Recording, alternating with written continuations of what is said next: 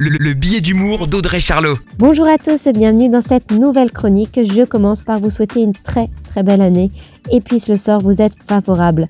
Plus que jamais, j'ai l'impression d'être dans Hunger Games. Quand je vois les queues aux pharmacies, au labo, eh bien j'ai l'impression d'être une rescapée. Rescapée d'avoir pu fêter Noël et Nouvel An.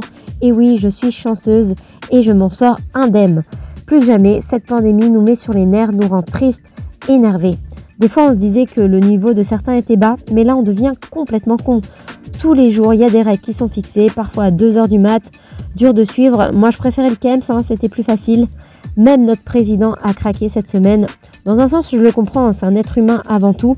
Ah oui, euh, j'ai fait ma troisième dose hier comme un bon soldat, mais je vous avoue que j'étais pas très emballée.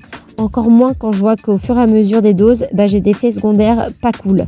Là, cette fois-ci, l'infirmier ne nous avait rien dit, J'aurais dû m'en douter. Mais bon, soyons positifs, on veut y croire. Apparemment, il y aurait un espoir. Très belle semaine à tous.